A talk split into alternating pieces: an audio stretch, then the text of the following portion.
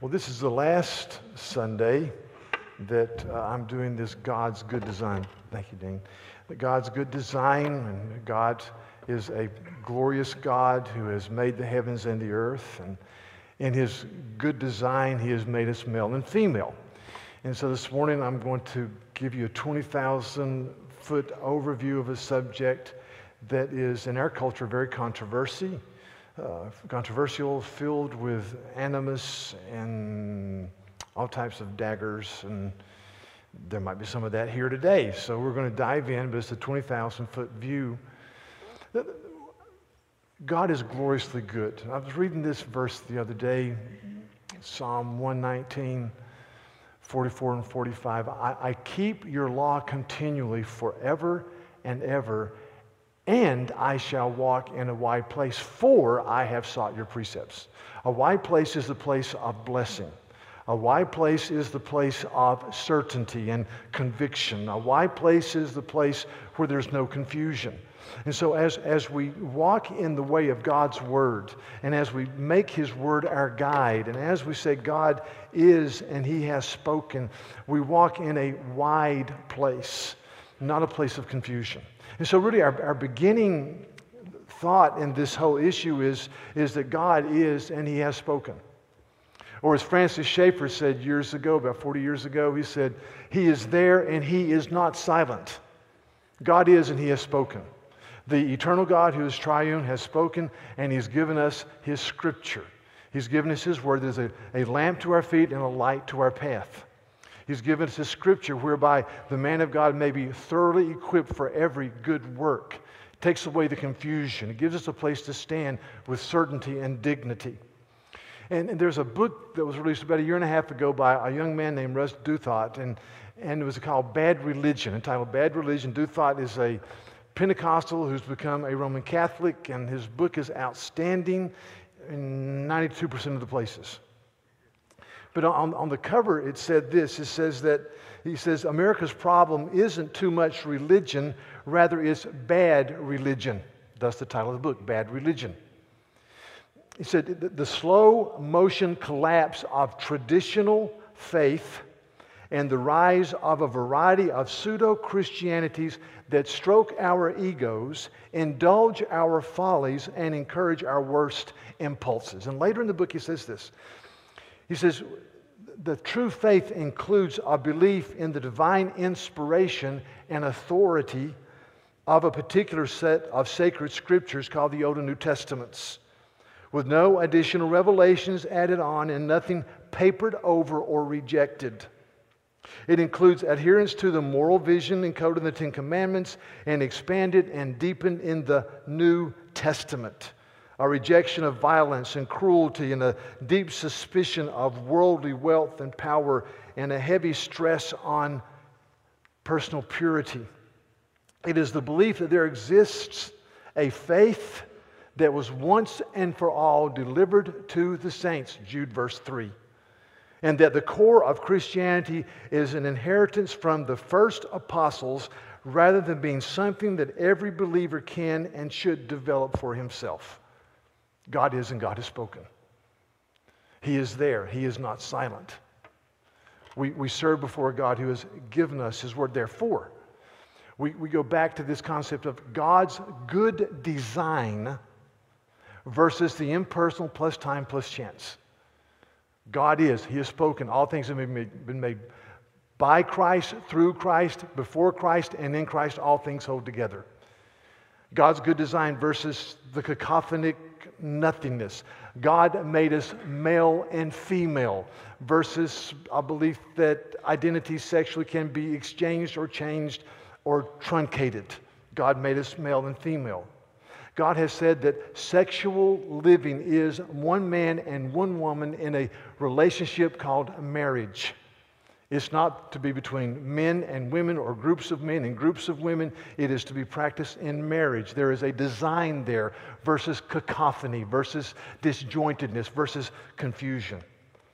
God's good design, the Baptist Faith and Message adopted in 2000, 2000 version, said that God has made us male and female. Period. And it says this thus, gender is part of the goodness of God's creation. It's part of the goodness of God's creation. There's a statement in the worship guide called the Danvers Statement, adopted in 1988, that deals with these very issues. And it says this it says, point number three, the increasing promotion given to feminist egalitarianism. Now, some of these words are big words.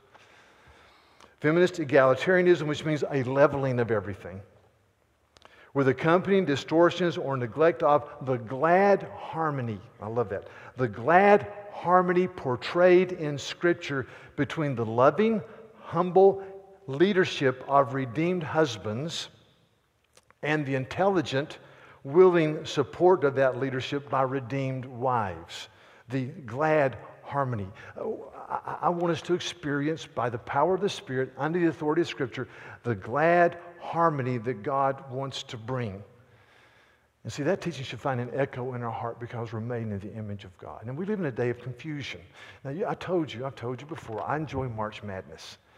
March Madness lasts several weeks. And one of the greatest inventions ever made is the mute button because they have the same commercials time after time. And pretty soon you can always, you could, you could do the commercials by rote memory. So I, but there was a Powerade commercial that just made me, every time it came on, I want to stand up and evangelically curse, um, if that's possible. Anyway, the Powerade commercial showed um, a, a, a, quick, short guy walking onto an interground or inner city playground. Says, he says, "Who can't? Who says I'm too short to play?" Well, I've seen a lot of short guards that were very good. And then he shows um, a, a linebacker running to the ball and he says, Who says I can't develop speed so I can play football? I've seen a lot of guys develop agility and quickness to play football. And then he showed an African American skating up to an ice hockey net and saying, Who says that my race can't play ice hockey? Well, of course, African Americans play ice. Then he shows a maybe 120 pound, 150 pound young woman walking onto the wrestling mat at the high school said, Who says I have the wrong body? That's where I cussed. I said, Please, come on. Any 115 pound woman in high school wrestling a 115 pound man who has trained would be beaten in 3.2 milliseconds. I, I played basketball in high school because I didn't have the intensity to wrestle. Those guys are tough. Don't, don't ask women to do something that they're not supposed to do. Brittney Griner, did I say her name right? The Baylor basketball player? Somebody help me out here. Is it Grenier? Griner, whatever. Tall, good, good basketball. Baylor, good basketball player. There's a guy for the Dallas Mavericks named Mark Cuban who's really a Ringling Brothers, Barnum and Bailey type guy. And he said, I may draft Brittney Griner. And there was talk about that. And finally, somebody on ESPN, a female, wrote, Give me a break. I said, Thank you. Finally, somebody said, The emperor has no clothes. And she said, I love Brittney Griner. She's a great athlete, but she cannot compete with men in the paint. Don't ask women to do things they're not supposed to. Let her participate in the WNBA and dominate. Don't, don't make her something she's not supposed to. Finally. But we live in such a culture that we're afraid for people to stand up and say, Powerade, that is a stupid commercial. I'm going to drink Gatorade till I die. You know? You know, don't, don't, don't be this leveler. God made us male and female, and that gender is part of the goodness of God's creation. There's a man named Karl Barth who said some many famous things. One thing he said is this: he said, he said, you should always read the Bible with the Bible in one hand and the newspaper in the other. I mean, just a wonderful statement saying the Christian faith should be applicable. But what's happened in our culture, instead of reading, you know, the newspaper through the lens of Scripture, we are reading the Bible through the lens of the newspaper, the zeitgeist, the spirit of this age. Therefore, we, we have, this is what Lewis said. C.S. Lewis said, if you've lived many places and many times, or many places, you're not easily snookered by the local customs. And he says, therefore, in some degree, you're immune from the great cataract of nonsense that pours forth from the press and the microphone of our own age. So if, if you've thought and read through the ages, you're somewhat immune to the nonsense that pours forth from the press and the microphone of our age. That was said in 1947. And, and, and so he goes on, he talks about the problem of chronological snobbery which says that this age and this age only is dealing with ultimate issues. Some people call it the imperialism of the present. This age and this age only. So we, we, we say, hey, look at this, look at this cultural issue. Maybe we should respond this way because nobody in the history of the Western civilization has ever thought of this. And we live in a day and an age when, now this is where I'm going to lose some of you. Not now, but in about 30 seconds. We live in a day and age when people are standing up in the church and saying it is okay not only for homosexuals to marry, but for homosexuals who are unrepentant, practicing homosexuals, okay, to be priests or pastors, which is a clear violation of Scripture. We've walked through that. And I think they use the same exegetical, and this is why I've, I've had debates with guys, and they've just gotten mad at me about this, but I, I'm your pastor. They use the same exegetical format to support women as pastors. 1 Timothy 2 is, is very clear. And yet they say, well, Paul didn't know what we know. Whoa, whoa, he was an apostle commissioned by Christ who wrote inerrantly.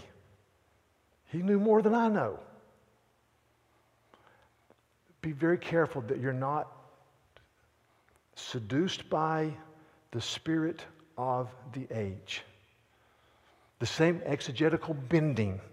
Be very careful. So I'll, I'll, get you again. We're just going to come around again. This guy, reading about this guy recently. A guy named Thomas Platter lived in the 1600s, or excuse me, 1500s, Switzerland.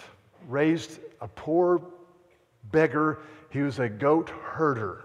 He followed goats around and they gave him some food or money if he protected the goats and uh, had an insatiable desire to learn. So he went to some of the major cities in Europe where he would sit in on free lectures and he would steal or beg for food. And finally, a, a, local priest took him in and let him be the custodian of, of, the cathedral. But this is where, this is where it really gets me. He, he taught himself Latin, Greek, and Hebrew. that just kind of upsets me. I don't know about you. I go, come on. He taught himself Latin, Greek, and Hebrew. Came to know Christ, the gospel of grace. Went back to his village as a young man and started debating the priest that he had known as a child about the gospel of grace. And, and as they debated, he pulled out of his backpack the New Testament. And he kept saying, Show me what you're saying in the New Testament. Just show me. The priest said, Well. And when they were, they were debating, and the priest said, We need to pray to the saints. And once again, Thomas pulled out his little New Testament and he said, Show me. And the priest said, well, I, I, can't show you in the Bible. He says, Then why do you pray to the saints? And the priest said this. He said, Because my grandmama told me I should. And Thomas said, Then your grandmama has become your Bible. That's just a little biography. You can read it online, the biography of Thomas Platter. What a line. It's, it's not in Scripture, but as part of our culture, is part of our familial heritage, then your grandmama or your culture has become your Bible and not the Word of God. And he went on and became a multi talented man. He became a printer, and part of his claim to fame is that in 1536, he was given a little tome written by a 27 year old budding theologian and he printed the first edition of a book called The Institutes of the Christian Religion by an unknown guy named John Calvin. Pretty cool life. Be people of the book. See, I, I want to see, instead of confusion, I want to see among us and in our homes glad confidence. I think of, again, Psalm 119. It says this, verse 68 just listen, listen to this. You are good and do good. Teach me your statutes. Verse 72 The law of your mouth is better to me than thousands of gold and silver pieces. We step back and say, say God, Father, Son, and Holy Spirit, uncreated, eternal God. You are good and you do good. Teach me your mind. Teach me your thoughts. And here they are. Here they are. Because in your goodness, you don't bring confusion, you bring glad confidence. You put us in a broad place where we can walk. God's good design. But in the Garden of Eden, everything was turned upside down. Sin entered the human race. And as a result, the scripture says this you know it well. Right at the first gospel promise in verse 15 the Lord God says to the woman, I will multiply your pain in childbearing. In pain, you shall bring forth children. Thank God for epidurals. You know, this helped out with that. Your desire, listen, your desire shall be for your husband and he shall rule over you. The result of the fall, the woman will desire to manipulate and browbeat and have the upper place, and the husband, when he's threatened, will dominate and, and, and, and abuse his wife. That's part of the fall. And then he says, he says to Adam, because you listened to the voice of your wife, because you didn't lead, Adam, because you didn't lead. And you've eaten of the tree of which I commanded you, you shall not eat of it. Cursed is the ground because of you. In pain you shall eat of it all the days of your life. Thorns and thistles shall bring forth to you, and you shall eat the plants of the field. By the sweat of your face you shall eat bread. So, so the fall brought incredible confusion, but in Christ there is a reversal of the fall. And so I'm just going to give you an overview now of men and women. It's going to be very brief, very quick, hopefully very pointed. First, men. If you look in your outline, there, there are two extremes that men fall into because of sin. Extreme number one is domination, physically overpowering. Domination. The other extreme is passivity. We sit back, we do nothing. The, the, the answer to that in the power of the Holy Spirit is a servant leadership that's modeled after Christ. Servant leadership. Leadership, absolutely, but it's a servant leadership with a towel and a wash basin. It's not domination, and it's certainly not passivity. It is leading as a servant. In Malachi, the last book of the Old Testament, the Lord says, I have a charge to bring against my people. And he, and he talks about what have, was bringing the charge. The people come back from the captivity and they were worshiping, but they were play acting. They were going through it by rote. They weren't really seeking God. And, and it, it, it showed us manifestations in a life of disobedience. And, and God says in Malachi chapter 2, He says, he says, You cover the Lord's altar with tears and with weeping and groaning because he no longer regards the offering or accepts it with favor from your hand. But you say, verse 14, Why does he not? Answer, because the Lord was witness between you and the wife of your youth, to whom you have been faithless, though she is your companion and your wife by covenant. Did he not make them one with the, por- with the portion of the Spirit in their union? And what was the one God seeking, question mark, answer godly offspring. So guard yourselves. And God says, when my people get serious about me, there is a joy and there is a, a, a union in marriage that speaks of the glory of God. And then he says, when the Messiah comes, when Messiah comes, one sure sign that you're walking in the power of Messiah King is found in chapter 4, the last Two verses. And behold, I will send you Elijah the prophet before the great and awesome day of the Lord, the coming of Messiah. And he will turn the hearts of the fathers to their children, and the hearts of the children to their fathers, lest I come and strike the land with a decree of utter destruction. Now, how do you know you're walking in the power of the Holy Spirit, men? Your hearts are turned toward nurturing and caring and loving your children. How do you know, young people, that you're walking in the power of the Holy Spirit and that you know Messiah King? Answer in part, you honor your father and your mother. See, so men, men are to be, there's three, they are to provide, protect, and be pace setters. Men should work hard to provide. The Bible says the man who doesn't care for his own family is worse than an infidel. Ephesians 4 says, You former thieves, get to work so that you can have money to share with those who are in need. Do something useful with your life. You provide. That's what men are called to do provide. 27 years ago now, we had a little baby in our house, a little baby boy. And he had a problem. I forgot what it was. Two o'clock in the morning, and lo and behold, we did not have what we needed to satisfy that urge. So my wife says, We got to get it. So I go to the 24 hour grocery store. I don't know which one it was, two o'clock in the morning.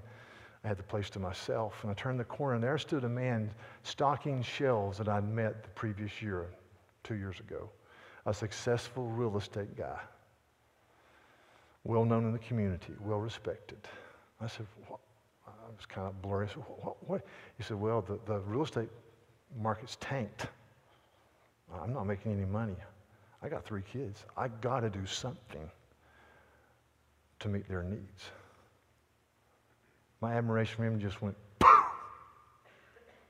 and he came back and he became a successful real estate agent. But he was providing for his family. He was a man. He was a man. He was a servant leader. Men protect. Men are out front. Men take the bullet. Somebody breaks in your house and you're sitting there with your family and they're got this wild look, uh, like methamphetamine look, wild eyes, and they've got, they've got a gun here. There's one bullet in the chamber. I'm going to kill somebody here. The man, the man jumps up and takes the gun and puts it right here and says, Pull the trigger, pal. Pull it. He protects. 1 Peter 3 7 in the bulletin says, says that uh, says this it says, likewise, husbands, live with your wives in an understanding way, the way of knowledge, showing honor to the woman as the weaker vessel since they are heirs with you of the grace of life so that your prayers may not be hindered. It's just, just a, a, a quick statement. Peter says, you know, he says, men, he says, you live with your wives in the way of knowledge. As a physically weaker partner, that's what I think the verse means. She's a co heir with you of the grace of God. You do this so that nothing will hinder your worship because if you're mistreating your bride, you're not going to worship. And if you do, it's going to be nothingness. You, you, you protect her. You defend. A man who uses his strength to ever, ever manipulate or hurt his wife should be visited by the deacons in a late night visit. Ephesians 6 4 says this about fathers Fathers, do not provoke your children to anger, but bring them up in the discipline and the instruction of the Lord. I think it's talking about don't use your physical strength, don't use your position of authority to browbeat, manipulate, put them down, but be tender. Martin Luther would talk about how, as a young child, his father would beat him. And when God gave him he and Katie, six children. He said, I will never do that. He says, I will woo them as a gentle father. I will plead with them as a gentle father. protect. Stand in the gap. And you say, over my dead body, spiritually and physically. You, you, you guard. You, then it says, this is very important. You're a pace setter. Men, you're pace setters. Servant leaders are pace setters. 1 Timothy 4 15 says, Be diligent in these matters. Timothy, as a, as a young elder, be diligent in these matters Bible reading, preaching, exhortation. Be diligent in these matters. Give yourself wholly to them so that everyone may see your progress.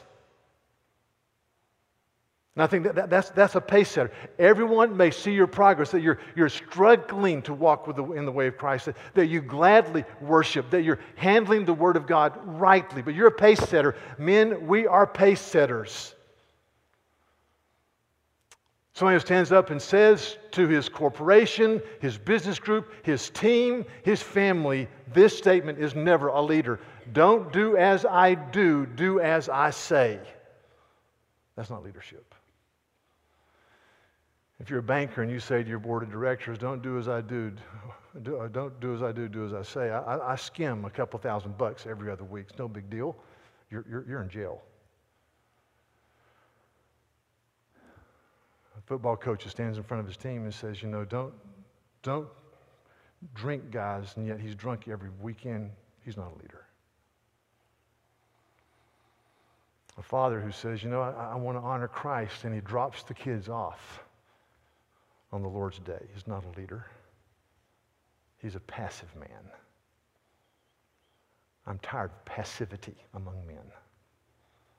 And nothing thrills my heart more to see men who are servant leaders, who get it. Years ago, see, seems to me the whole issue of, of leadership is pace setting. In every area. Years ago, we had a president who got involved with a White House intern. And when it came out that it was, it was true, after he denied it, I said, people laughed at me. I, I said, this guy claims to be a Christ follower. He should resign and put himself under the spiritual leadership of some godly people and go to a prayer retreat center and, and really get his life together. He should resign. I said, if he would do that, he would raise leadership to a level that this country has not seen since George Washington. I think I was right. Of course, he didn't. But since then, we've had a congressman from New York, a Republican senator from Nevada, same thing. A Republican senator from Louisiana, a Republican governor from this state, same thing. Same, that is not leadership. That's not pace setting. That's standing up and saying, don't do as I do, do as I say. And it doesn't work. Now, all of us struggle, all of us stumble, but a godly man gets up and he keeps pressing on. He says, That's my desire. Now, all of us are married to imperfect people. Please don't misunderstand me. But, guys, let us say, I want to be a pace setter. Apostle Paul says, Imitate me as I imitate Christ. Wow. And, so a man who understands this says, I, I, I fight myself, I fight the flesh, myself, I, I fight the world, I fight the devil. Therefore, I've got to worship. I've got to experience the fullness of the Spirit. I've got to seek first the kingdom of God and His righteousness.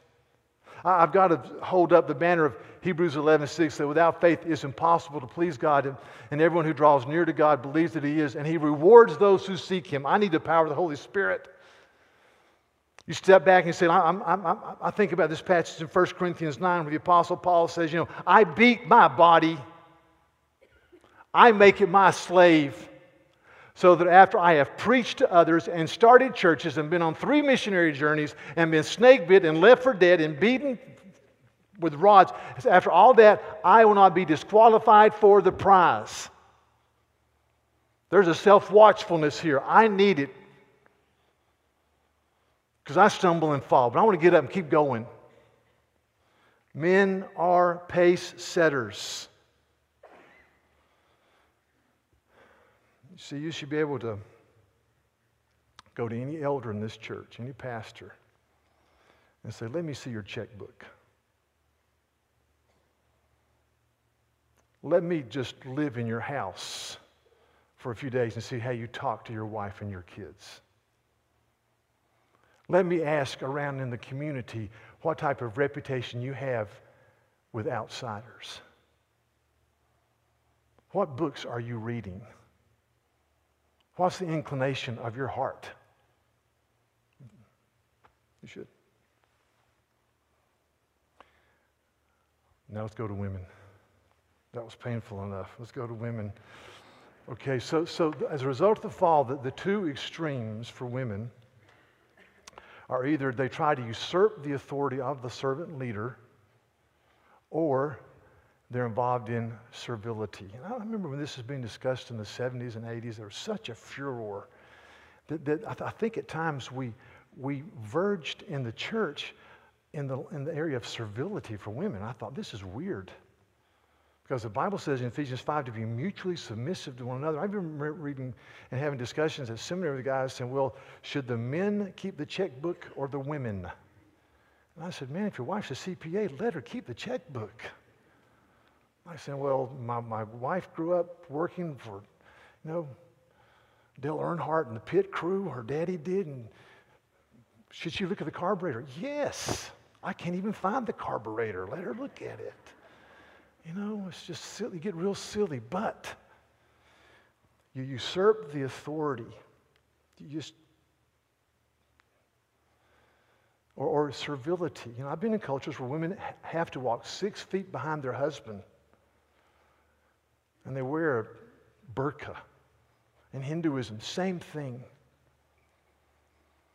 See, Jesus Jesus turned everything upside down. He came into a male only culture, and his apostle wrote, There's neither male nor female in Jesus Christ. We're all equal in Jesus, spiritually speaking. Christ, the apostles, elevated women. So, servility. You're a co heir of the grace of God, you're a helpmeet to your husband mutual decision making. Yes, the husband's a servant leader, but you talk about it, you think about it, you, you pray about it together.